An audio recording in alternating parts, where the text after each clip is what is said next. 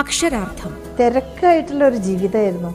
അതുകൊണ്ട് എനിക്ക് സങ്കല്പിക്കുവാൻ എന്തെങ്കിലും ഒരു ലോകം വേറൊരു ലോകം അത്യാവശ്യമായി തീർന്നു.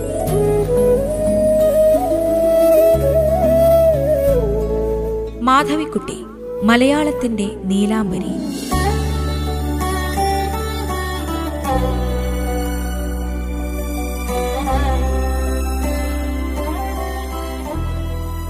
ഭാഗം നാൽപ്പത്തിയൊന്ന്. കമല അടിമുതൽ മുടിവരെ സൗന്ദര്യമായിരുന്നു. അതിസുന്ദരമായ മുഖം മധുരമായ പുഞ്ചിരി സുന്ദരമായ കണ്ണുകൾ സുന്ദരമായ ഭാഷ. അതീവ സുന്ദരവും ചൈതന്യവുമുള്ള ആ വ്യക്തിത്വത്തിന്റെ വശ്യവലയത്തിലായിരുന്നു ഏറെക്കാലമായി മലയാളികൾ. കമല നമ്മെ സന്തോഷിപ്പിച്ചു അമ്പരപ്പിച്ചു വിഭ്രമിപ്പിച്ചു ദേഷ്യം പിടിപ്പിച്ചു. ആ നവംനവങ്ങളായ ആശയങ്ങളും അകൃത്രിമരമണീയമായ ഭാഷയും നമ്മെ രസിപ്പിച്ചു ചിന്തിപ്പിച്ചു. അതിലൂടെ അനാവൃതമായ ലൈംഗികത നമ്മെ അസ്വസ്ഥരാക്കി.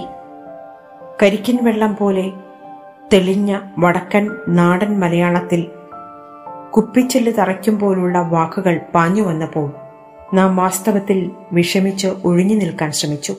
ഇത്ര തന്റെയിടമോ ഒരു പെണ്ണിന് എന്ന് പഴയ മനസ്സുകൾ കമലയെ കുറ്റപ്പെടുത്തിയപ്പോൾ പുതിയ തലമുറ ഒരു ലഹരി പോലെ ആ വാക്കുകളെ ഉൾക്കൊണ്ട് താളം ചവിട്ടി. ആ വർണശബളമായ ഉത്സവത്തിന് മലയാളക്കരയിൽ ഇപ്പോഴും കൊടിയിറങ്ങിയിട്ടില്ല. കമല ധീരയായിരുന്നു. സാഹസികയും ആഹ്ലാദവതിയുമായിരുന്നു. കുട്ടികൾക്കും ജീനിയസുകൾക്കും മാത്രം സ്വായത്തമായുള്ള ഒരുതരം ക്രൂരത കമലയിൽ എന്നും ഉണ്ടായിരുന്നു.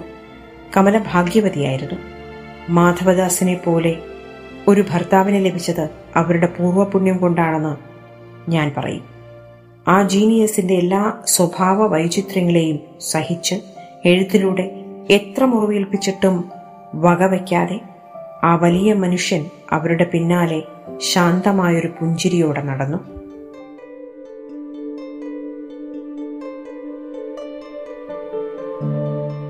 ഒരല്പനിമിഷത്തെ മൗനത്തിന് ശേഷം ഒരു സംഭവം ഓർത്തെടുത്തുകൊണ്ട് സുഗതകുമാരി പറഞ്ഞ വാക്കുകൾ മാധവദാസിന്റെ നിഷ്കളങ്കമായ സ്നേഹത്തിന്റെ മകുടോദാഹരണമായി മാറുകയായിരുന്നു.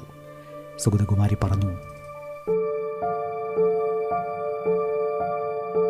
കമല തിരുവനന്തപുരത്ത് കുറുവൻകോണത്ത് താമസിക്കുന്ന കാലം. എന്റെ മകൾ ലക്ഷ്മിയോടൊപ്പം ഞാൻ അവിടെ ചെന്നപ്പോൾ ഒന്നിച്ചിരുന്ന് വെടി പറഞ്ഞ് ചായ കുടിച്ചുകൊണ്ടിരുന്നപ്പോൾ സ്വാഭാവികമായി സംഭാഷണം വിവാഹബന്ധത്തിലേക്ക് തിരിഞ്ഞു. കമല തീക്ഷ്ണ സ്വരത്തിൽ അഭിപ്രായപ്പെട്ടു. എന്തിനാണ് വിവാഹം കഴിക്കുന്നത്? നമുക്കൊരു കൂട്ടിന് പിന്നെ സുരക്ഷിതത്വത്തിന് അല്ലേ? അതിന് വിവാഹം കഴിക്കണം. ഒരു നായയെ വളർത്തുന്നതല്ലേ എത്രയോ ഭേദം? എന്നിട്ട് മടിയിലിരുന്ന വളർത്തുനായെ തലോടിക്കൊണ്ട് തൊട്ടു മുന്നിലിരിക്കുന്ന മാധവദാസിന്റെ നേർക്കായി ഒരു പ്രത്യേക നോട്ടോ ആശങ്കയോടെ ഞാൻ അദ്ദേഹത്തിന്റെ മുഖത്തേക്ക് നോക്കി. ഉഗ്രമായ ദേഷ്യം വരുന്നുണ്ടോ? മുമ്പിലെ മേശയും ചായക്കപ്പുകളുമെല്ലാം ഒരൊറ്റ നോട്ടത്തിൽ തെറിച്ചു തകരുമോ? ഉച്ചത്തിലുള്ള കഠിന ഭാഷണങ്ങൾ ഉയരുമോ? പരിഭ്രമത്തോടെ നോക്കുന്ന ഞാൻ കണ്ടത് പ്രശാന്തനായ മന്ദസ്മിതം തൂങ്ങിക്കൊണ്ടിരിക്കുന്ന മാധവദാസനെയായിരുന്നു. തീർന്നില്ല. പിന്നെ യാത്ര പറഞ്ഞ് മുറ്റത്തേക്കിറങ്ങിയപ്പോൾ കാറുവരെ ഞങ്ങളെ അനുയാത്ര ചെയ്യുന്ന ഭാര്യയുടെ പിന്നാലെ വന്ന് അദ്ദേഹം ഒരു ചന്തമുള്ള കറുത്ത ഷോൾ അവരെ പുതപ്പിക്കുന്നതും കണ്ടു. ആമി നല്ല തണുപ്പുണ്ട്. സൂക്ഷിക്കണം കേട്ടോ. അതാണ് മാധവദാസ്. അതാണ് ഞാൻ കമലയെ ഭാഗ്യവതി എന്ന് വിശേഷിപ്പിക്കുന്നത്. സെനറ്റ് ഹാളിൽ പ്രിയപ്പെട്ട കമലയുടെ നിർജീവമായ ശരീരത്തിനു മുന്നിൽ നിറകണ്ണുകളോട് നിന്നപ്പോൾ ആ പ്രതിഭാധനയുടെ ഒരൊറ്റ വരി പോലും വായിച്ചിട്ടില്ലാത്ത ആയിരക്കണക്കിന് ആളുകൾ സ്വന്തമെന്ന അവകാശത്തിൽ കാണാനെത്തി തിക്കിത്തിരക്കുന്നത് കണ്ടപ്പോൾ മിണ്ടാതെ തൊഴുതു വിട പറഞ്ഞ് പിൻവാങ്ങിയ എന്റെ ഉള്ളിൽ പുണ്യവതിയായ ബാലാമണി അമ്മയുടെ മൃദുലമായ ശബ്ദം പതുക്കെ കേൾക്കയായി. കാണുമോ കണ്ടറിയുമോ നമ്മൾ ഈ കാലുറയ്ക്കാത്ത പാതമേൽ വച്ചിനെ? ഒന്നു തുറക്കണം. ചില്ലല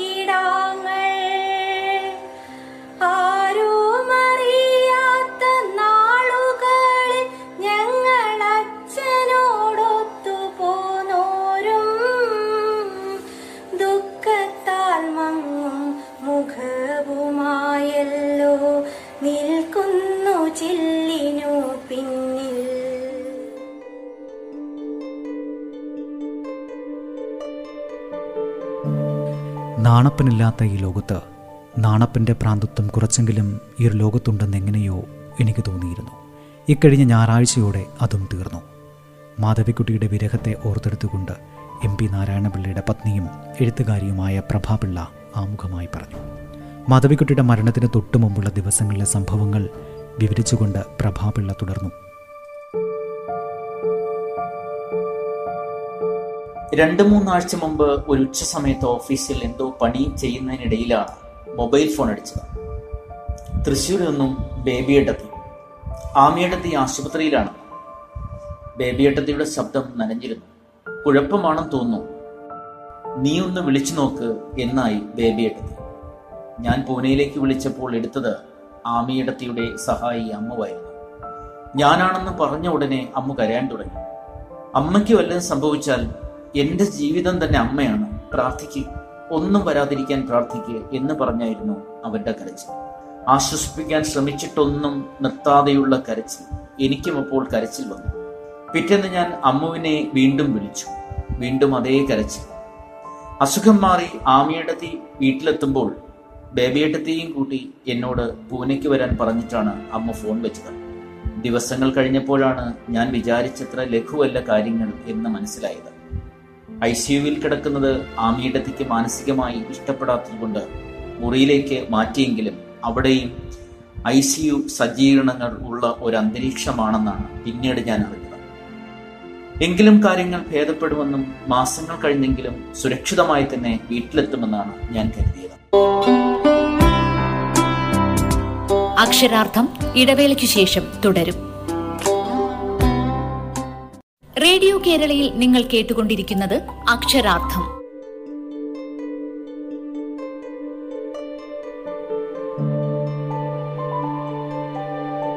വെള്ളിയാഴ്ച വൈകുന്നേരം പ്രഭാപിള്ള പൂനെയിലെ വീട്ടിലേക്ക് വിളിച്ചപ്പോൾ പൂനെയിൽ നിന്ന് തന്നെയുള്ള വേറെ രണ്ട് സഹായികളായിരുന്നു സംസാരിച്ചത്. അമ്മു ആശുപത്രിയിലേക്ക് പോയിരിക്കുകയാണെന്നാണ് അവർ പറഞ്ഞത്. സുഖക്കേട് മാറി വന്നതുകൊണ്ടാവും അമ്മുവിനെ ആമിയടത്തിയുടെ അടുക്കൽ നിർത്തിയിരിക്കുന്നതെന്നാണ് പ്രഭാപിള്ള വിചാരിച്ചതെന്ന് അവർ പറഞ്ഞു. തുടർന്ന് അവർ ഓർമ്മിക്കുന്നു. ഞായറാഴ്ച പുലർച്ചെ രണ്ട് മുപ്പതിന് ബേബിയടത്തിയുടെ ഫോൺ വന്നപ്പോൾ സംസാരിക്കുന്നതിന് മുമ്പേ ഞാൻ അറിഞ്ഞു എന്താണ് വാർത്തയെന്ന്. സമയം എന്നതൊന്നും നോക്കാതെ പൂനെയിലെ വീട്ടിലേക്ക് എപ്പോൾ തന്നെ വിളിച്ചു. അമ്മു ആശുപത്രിയിൽ തന്നെയാണെന്ന മറുപടിയായിരുന്നു അപ്പോഴും. ആമയിടത്തിയുടെ മൊബൈൽ അമ്മുവിന്റെ കയ്യിലാവുമെന്ന വിശ്വാസമുണ്ട്. അതും ശ്രമിച്ചു നോക്കി. ബെല്ലടിക്കുന്നുണ്ടെങ്കിലും ആരും എടുക്കുന്നില്ല. എനിക്ക് പിന്നെ ഫോൺ ചെയ്യാൻ പേടിയായി. എനിക്ക് ആ വാർത്ത ഷോഡു. മകൻ ജയസൂര്യയ്ക്ക് സ്നേഹത്തോടെ നൽകിയ പേരാണ് ഷോഡു. ഷോഡുവിൽ നിന്നും കേൾക്കാനായി വയ്യ. എസ് എം എസ് അയക്കുക എന്നതാണ് സംസാരിക്കുന്നതിനേക്കാൾ നല്ലതെന്ന് തോന്നി. ഞാനത് ചെയ്തു. കേട്ട വാർത്ത ശരിയാവരുതേ എന്ന പ്രാർത്ഥനയോടെയാണ് ഞാൻ മെസ്സേജ് അയച്ചത്. മറുപടി ഉടനെ വന്നു. രണ്ട് മുപ്പതിന് ഒരാൾ ഉണർന്നിരിക്കുന്നു. ഫോണിൽ മറുപടി തരുന്നു. എനിക്ക് ഉറപ്പായി ഇനി സംശയിക്കാനില്ല. എന്നിട്ടും അതൊന്ന് തുറന്നു വായിക്കാൻ പേടി. ഞാൻ വീടിനകത്ത് അങ്ങോട്ടും ഇങ്ങോട്ടും നടന്നു. ജനലിലൂടെ പുറത്തു നോക്കി ഏറെ നേരം നിന്നു. അവസാനം ഫോൺ എടുത്തു നോക്കി. ഒന്ന് അൻപത്തിയഞ്ചിന് ഉറക്കത്തിൽ സമാധാനമായി അമ്മ പോയി എന്നായിരുന്നു അത്. അപ്പോഴും ഞാൻ ഓർത്തത് ആമിയടത്തിയുടെ സ്നേഹത്തെക്കുറിച്ചാണ്. എല്ലാവരെയും സ്നേഹിക്കാനുള്ള ആമിയടത്തിയുടെ മനസ്സിനെക്കുറിച്ചാണ്. അമ്മ തന്ന സ്നേഹത്തിന് പകരം വയ്ക്കാൻ തനിക്കാവില്ലെന്നാണ് അമ്മു കരഞ്ഞു പറയുന്നത്. ആമിയടത്തി സ്നേഹം എല്ലാവർക്കുമായി വാരിക്കോരി കൊടുക്കുകയായിരുന്നു. എനിക്കും അത് സുലഭമായി കിട്ടുകയും ചെയ്തിട്ടുണ്ട്. സ്നേഹത്തിന്റെ അവതാരമായി മാറിയ ആമിയടത്തിക്ക് എന്റെ കണ്ണീർ പ്രണാമം.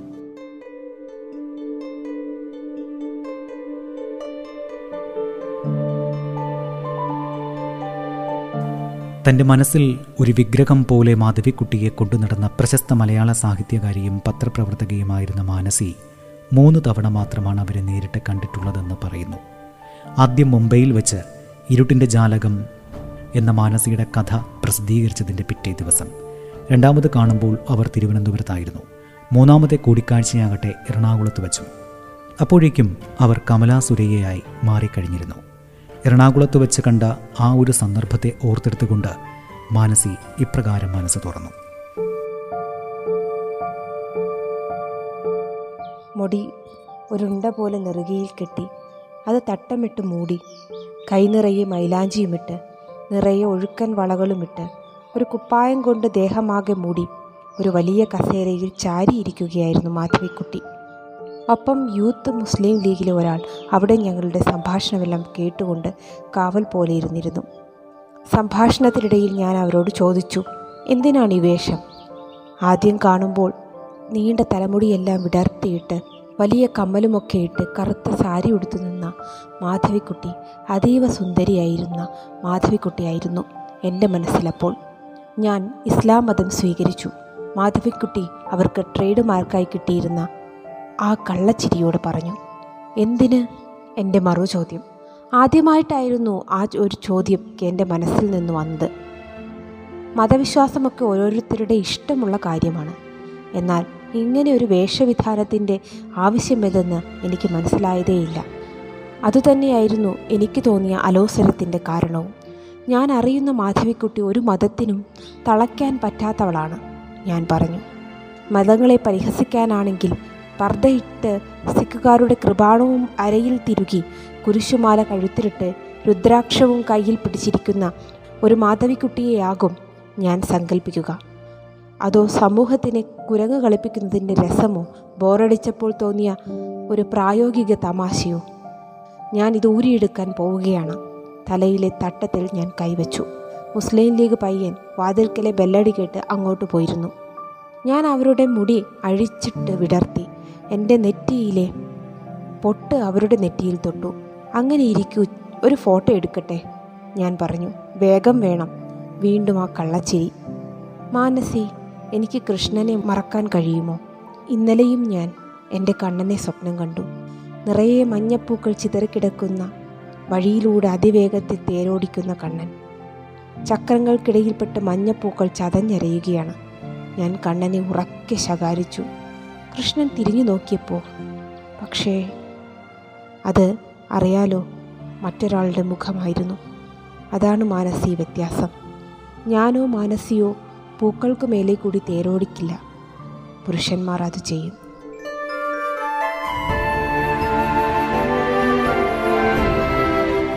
അങ്ങനെ അവരുടെ സംസാരം പലതിലേക്കും നീണ്ടു. ആർക്കും മാധവിക്കുട്ടിയോട് സംസാരിച്ചിരിക്കുന്നത് ഒരു അനുഭവമാണ് ഓടും പാവുമെന്ന പോലെ സാങ്കല്പികമായ പലതും സംസാരത്തിൽ കടന്നുകൂടും.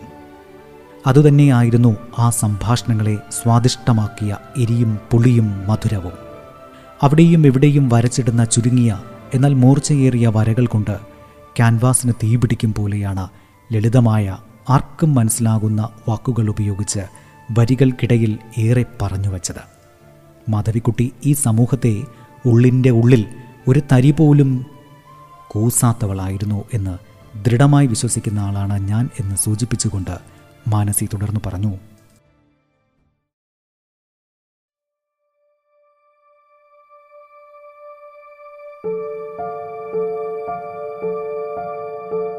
മാധവിക്കുട്ടിയുടെ ചിന്തയുടെ അടിയൊഴുക്ക് അവരുടെ കൂസലില്ലായ്മയായാണ് എനിക്ക് പലപ്പോഴും തോന്നിയിട്ടുള്ളത്.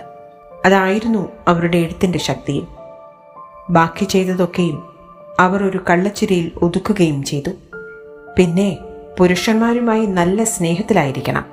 അല്ലെങ്കിൽ നമ്മുടെ തറവാട്ടിലെ വമ്പൻ വാതിലുകൾ തുറക്കാനും വലിയ പെട്ടികൾ എടുക്കാനുമൊക്കെ ആരുണ്ടാവും? എന്നവർ ചോദിച്ചത് മറ്റൊരു തെളിഞ്ഞ ഓർമ്മയായി മനസ്സിൽ വരികയും ചെയ്യുന്നു. ഞാൻ മരിച്ചാൽ ചിരിച്ചും വാദിച്ചും കവിത വായിച്ചും കടമന്ത്ര വീട്ടിൽ നിന്ന് ഇറങ്ങാൻ നിൽക്കുമ്പോൾ അവർ ഞങ്ങൾ നടത്തിയ സംഭാഷണത്തിന്റെ തുടർച്ചയായി പറഞ്ഞു ഇന്നത്തെ നിലയ്ക്കാവും എന്നെ കുളിപ്പിക്കുക. അതേതായാലും വേണ്ട. എന്റെ ഈ യൗവനം നഷ്ടപ്പെട്ട ശുഷ്കിച്ച ശരീരം അവർ കാണുന്നത് എനിക്കിഷ്ടമല്ല. എന്നാൽ ഞാൻ വരാം. ഒന്നും ആലോചിക്കാതെ ഒരു കുസൃതിയായാണ് ഞാൻ പറഞ്ഞത്.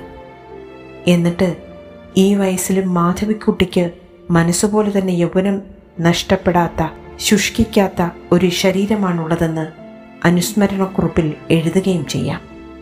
എന്നിട്ട് ഈ വയസ്സിലും മാധവിക്കുട്ടിക്ക് മനസ്സുപോലെ തന്നെ യൗവനം നഷ്ടപ്പെടാത്ത ശുഷ്കിക്കാത്ത ഒരു ശരീരമാണുള്ളതെന്ന് അനുസ്മരണക്കുറിപ്പിൽ എഴുതുകയും ചെയ്യാം. അതായിരുന്നു ഞാൻ മാധവിക്കുട്ടിയോടായി പറഞ്ഞ അവസാനത്തെ വാക്ക്. ഞാൻ വാക്ക് പാലിക്കുകയുണ്ടായില്ല. എന്തിന്? പലതവണ ശ്രമിച്ചിട്ടും അവസാന നാളുകളിൽ ഒന്ന് കാണാൻ പോലും തരപ്പെടുകയുണ്ടായില്ല. കണ്ടിരുന്നെങ്കിൽ സംസാരിക്കാനായി കഴിഞ്ഞിരുന്നുവെങ്കിൽ അവർ എന്താവും എന്നോട് പറഞ്ഞിരിക്കുക.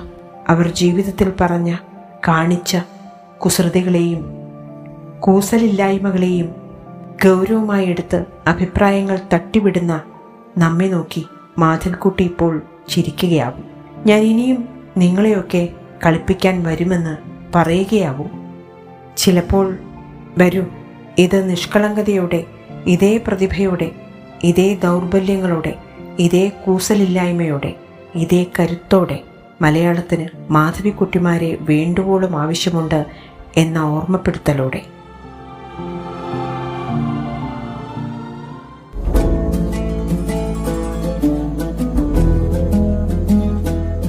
അക്ഷരാർത്ഥം. തിരക്കായിട്ടുള്ള ഒരു ജീവിതമായിരുന്നു. അതുകൊണ്ട് എനിക്ക് സങ്കല്പിക്കുവാൻ എന്തെങ്കിലും ഒരു ലോകം വേറൊരു ലോകം അത്യാവശ്യമായി തീർന്നു.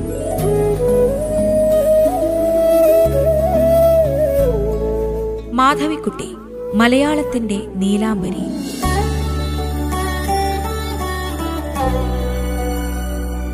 രചന പി എൽ വിജയകുമാർ. സർഗാത്മക ശബ്ദം ഗായത്രി സൂര്യ സുരേന്ദ്രൻ മിനി സൈന്ധവം ഹിഷാം അബ്ദുൽ സലാം. ശബ്ദമിശ്രണം അമൽനാഥ് ആർ.